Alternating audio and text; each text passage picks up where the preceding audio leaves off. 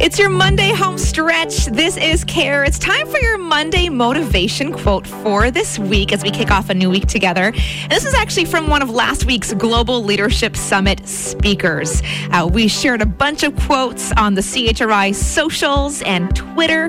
Just look for CHRI Radio. Uh, but we attended virtually as a team here. And one of the best talks I felt with real authenticity was Jamie Kern Lima, the creator of It Cosmetics. And this is the quote that she said When someone gives you a no, God is giving you a knowing.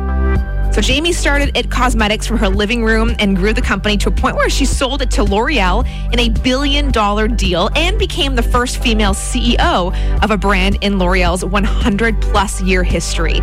But her journey wasn't easy. It was full of rejection and self doubt. Not just outside sources, but herself too. I mean, she was rejected for not being the right look and for dreaming too big. She says she was told no 300 times over several years. That would be so hard.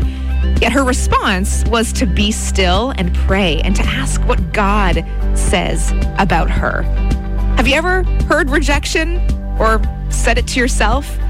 No, she turned down the volume of all of those no's and she turned up the volume of God's voice. She listened to the knowing because God has a different answer than what we hear in the world.